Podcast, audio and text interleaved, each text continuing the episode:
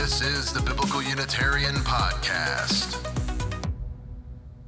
You're listening to the Biblical Unitarian Podcast, the podcast that aims to start conversations about the oneness and unity of God and about the humanity of Jesus. My name is Dustin Smith, and as always, I will be your host. I appreciate you so much for tuning in to this week's episode. This week we have episode 220 entitled The Way to the Father Misunderstood in John chapter 14. As you are undoubtedly aware, we have been working through each and every occurrence of the theme of misunderstanding in the fourth gospel, the Gospel of John.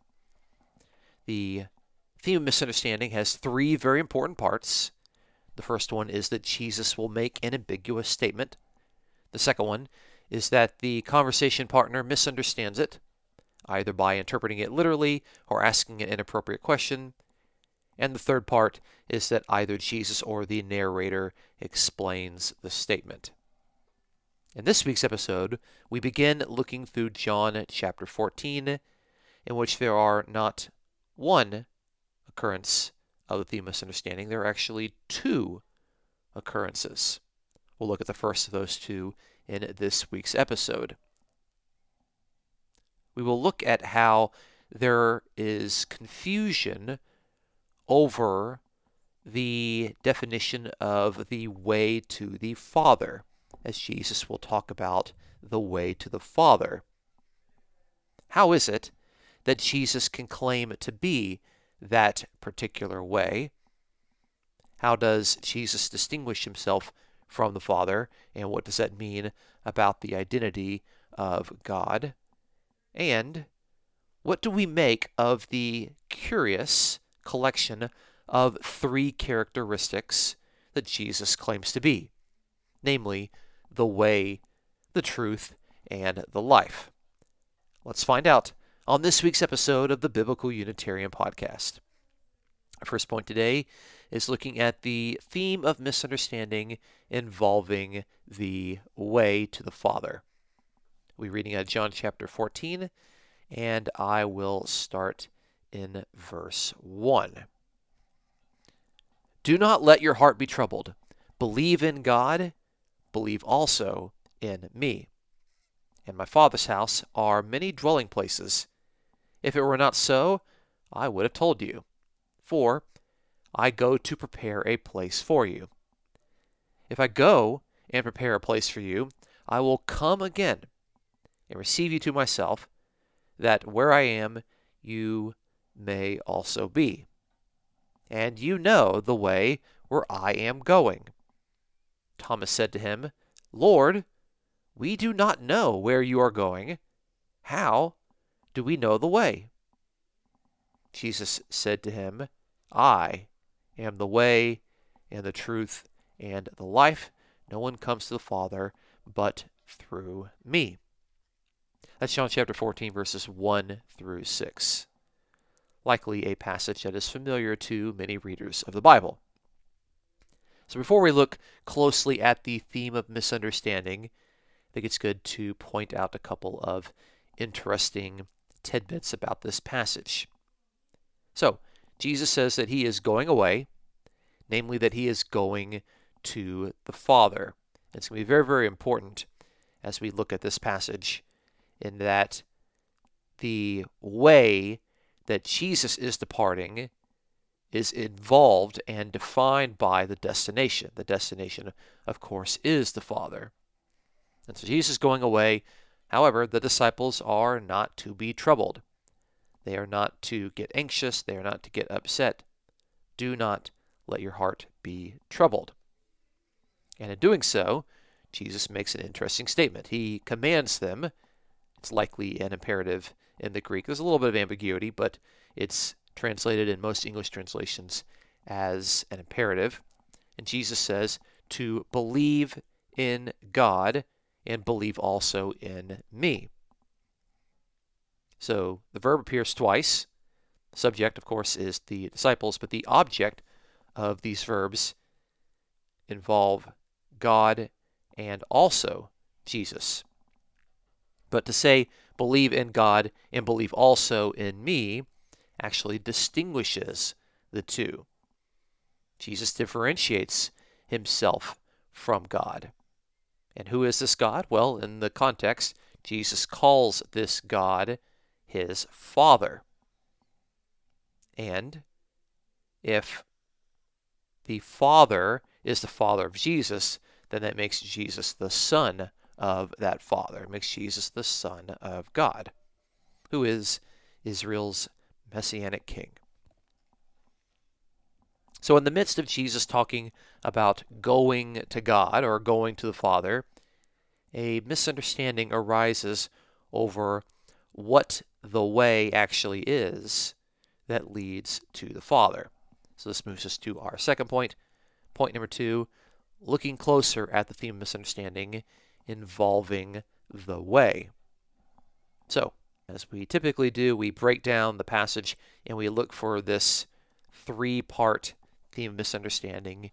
And the first part is that Jesus will make an ambiguous statement. This is pretty clear to observe.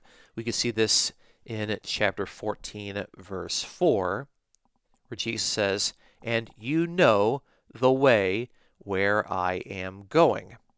John 14, verse 4. Now, in the Greek, it's a little less smooth. It says in the Greek, and where I am going, you know the way. Now, I want to talk a little bit about this phrase, the way. In Greek, it's actually a noun, the way, and it could be understood as a path or a road. The typical road is something that people walk upon when they're going to their destination. Now, a lot of people tend to read the English translation of John 14:4 and they see that you don't know the way where I'm going and they think of way and the way that's often used in generic English where it's kind of the way that things are happening, the way that I feel today. It's just a germane normal word, but here in Greek it's very specific. It refers to a road, it refers to a path.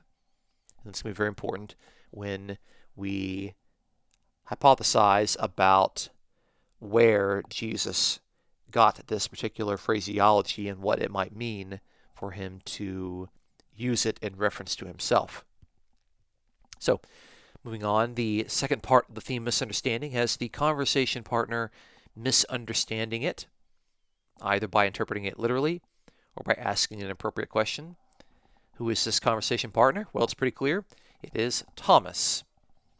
And in John 14, verse 5, Thomas said to Jesus, Lord, we do not know where you are going. How do we know the way? So it seems that there are two misunderstandings here, but they are bound up together really into a single facet of confusion. Thomas doesn't know where, and he doesn't know the way. So, where is it that Jesus is going? Well, he's already said in the passage in verses 2 through 3 that he is going to the Father. And if there is confusion arising over Jesus going to the Father, let's not chalk it up to assume that disciples do not know who the Father is.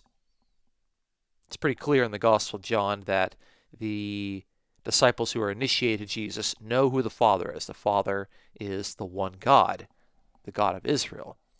Now, there might be some people among the uninitiated crowds, but the disciples surely know that Jesus' Father is God. And of course, if God is the Father of Jesus, then Jesus is the Son of God. So we can see that the confusion there arises over the destination and, of course, the way to get there. Doesn't know the way, doesn't know the road, doesn't know the path. And of course, he doesn't know where he's going. And so Jesus is going to clarify this misunderstanding. That's the third part of the misunderstanding, to where either Jesus or the narrator explains the statement. And Jesus does so in 14, verse 6, where Jesus says to him, Jesus says to Thomas, I am the way and the truth and the life. No one comes to the Father but through me. And so Jesus is the way that Thomas should know. Jesus is, of course, the way to the Father. And the way to the Father is not an actual road, it's not a staircase, it's not an escalator, it's not a ladder. The way is the person of Jesus. Now, when Jesus says this, there is an emphasis in the Greek. This is one of the occurrences of the ego eimi statements in the Gospel of John, the I am statements. This is one of the I am statements with a predicate. So it's not just the I am he that is sometimes appearing in the narrative of the Gospel of John. This is I am plus a predicate. I am the way, the truth, and the life. But the emphasis in the Greek, when you have ego eimi, involves the fact that the verb eimi, which is the verb to be in the first person singular, already has the subject bound up in the verb. The subject, of course, is the first person, and Jesus is speaking in the first person. But when you also add the nominative pronoun before the verb, and that pronoun is not there to tell you who the subject is, that's already told to us in the verb. The addition of the pronoun there is there for emphasis. And so, it's not that Jesus is saying, I am the way, but rather, I am the way. Now, that's difficult to portray into English, but you would just italicize the pronoun. That is the stress that's actually there in the Greek, and I wanted to bring that out to you. And of course, in doing so, Jesus is making this exclusive statement No one has access to the Father but through Jesus. He himself is the way, the path. And Jesus is speaking to the Jews. So the Jews don't get any special access to God apart from going through God's Messiah. Now that the Messiah has arrived. This is an exclusive statement, and for some people, they prefer that because it sets some pretty clear guidelines about what it means to interact with the God of Israel. And other people don't like that. They don't like the fact that an exclusive statement will naturally exclude people who don't want to acknowledge the Messiah. So let's move on to our third and final point the Christological implications to Jesus being the way to the Father. Now, this is where it gets interesting. When we look at all of the things that Jesus claims to be in this passage, the three things being the way, the truth, and the life, all of these characteristics are collectively bound up in one interesting figure from the Old Testament. And that figure is Lady Wisdom. Lady Wisdom, which is the personification of God's wisdom, the personification of God's wise interaction with and instruction to his people. There's no other figure, no person, none other in the Old Testament who is described with all three of these particular points. And now Jesus is here in the New Testament in John's Gospel claiming to definitively be the way and the truth and the life. So, what I wanted to do is I wanted to look at each of these phrases and to show how they're used to describe God's wisdom in the Hebrew Bible, mostly out of the book of Proverbs. And then we can talk about what it means for Jesus to take these sayings about God's wisdom and apply them to himself. What is Jesus thinking about himself and his relationship to God? And what does this mean for our Christology? So let's begin with the way. Remember that the way is a road or a path, and the same definition appears in Hebrew, the Hebrew noun derek, which means way. And so, in regard to God's wisdom, God's personified wisdom, which is, again, a personification, wisdom being personified is not to indicate to the readers that wisdom is a conscious divine person alongside God, as if there are two up there in heaven. God's wisdom is just that it's His wisdom, but it's personified to portray a female figure. So in Proverbs 3:17, it says that her ways are pleasant ways, and all her paths are peace. It's that word for ways that we see there, which is our Hebrew noun derek. Her paths, her roads are pleasant. So Lady Wisdom has roads. She has the right way of wise living according to God's instruction. Another passage is a little later in Proverbs chapter 3. Starting in verse 21, the author says, My son, let them not vanish from your sight. Keep sound wisdom and discretion, so they will be life to your soul and adornment to your neck. Then you will walk in your way securely. It's Proverbs 3 21 through 23. So the reader is to keep and maintain wisdom. And if you do so, then you're going to walk in your way, you're going to walk upon your road securely. And yet, just a few verses earlier, it is wisdom's road, it is the road of wisdom. So if you hold on to it, you will walk on that particular road. In the next chapter, Proverbs 4, verse 11, it says, That I have directed you in the way of wisdom. I have led you in upright paths. Proverbs 4:11. And the way of wisdom is the road of wisdom. It's wisdom's road. And the parallelism has the paths of uprightness. A few chapters later in Proverbs chapter 8, we have personified wisdom so personified that she begins to speak in the first person. This, of course, again is a personification. So she says in chapter 8, verse 32 Now therefore, O sons, listen to me, for blessed are they who keep my ways. It's that word for ways, which is the plural word for roads. Those who keep wisdom's roads are going to be blessed.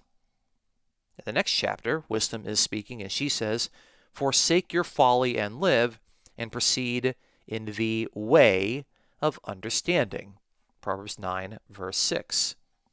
And again, that word for way is the word road. Proceed upon the road of understanding. But this is something that wisdom is inviting people to do. It's her road, it's her path.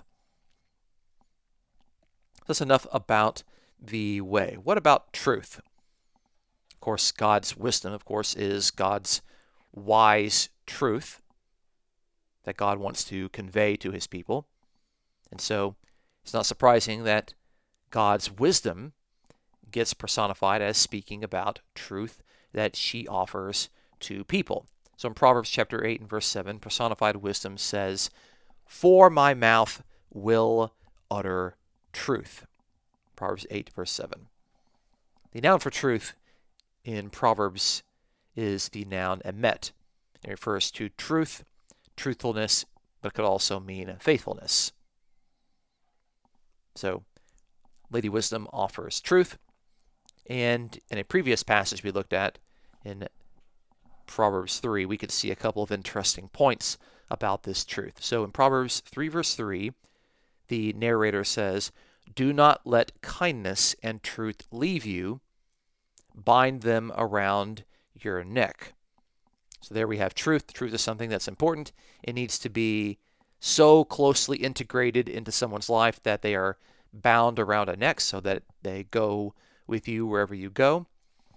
And that's in chapter 3, verse 3. But later in the chapter, starting in verse 21, we learn that this truth that is bound around your neck involves living according to wisdom.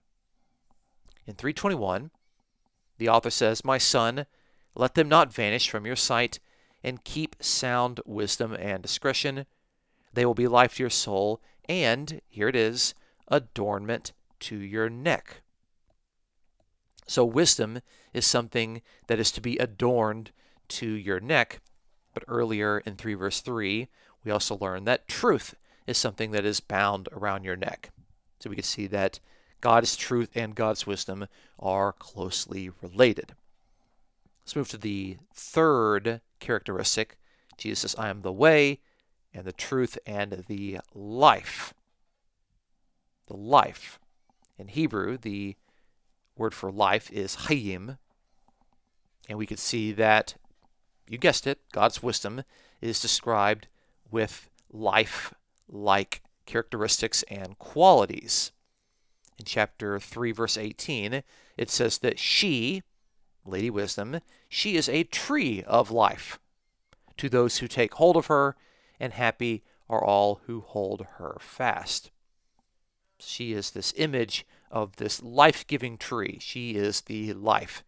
And happy or blessed are all those who hold her fast. We already saw in chapter 3, verse 21, that the reader of Proverbs is to keep sound wisdom and discretion, and they will be life to your soul. Holding wisdom means that you're going to have life, because life is closely bound up with God's wisdom. And of course, in chapter 8, where Lady Wisdom is so personified that she is speaking in the first person, she says, For he who finds me finds life and obtains favor from Yahweh. It's Proverbs 8, verse 35. So it's pretty clear to observe that Lady Wisdom is the figure in the Old Testament where the words way, truth, and life are closely bound up together in this figure, this figure of God's wisdom. And there's no other figure or person or abstract thing in the Old Testament to where all three of these things come together in this manner. That's a lot of passages we looked at. So, what does this mean for Jesus? Well, by claiming to be the way, the truth, and the life, Jesus is describing himself with characteristics of Lady Wisdom. And in the Gospel of John, we do know that the human Jesus is the embodiment of God's personified Logos. John 1, verse 14. And what you really need to know is that the Logos, the Greek noun for word, is a near synonym to God's personified wisdom.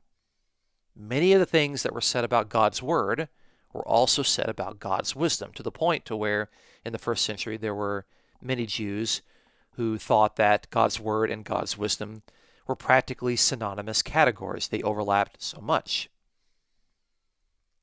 So, for Jesus to be the embodiment of God's word would also indicate that he is the embodiment of God's wisdom.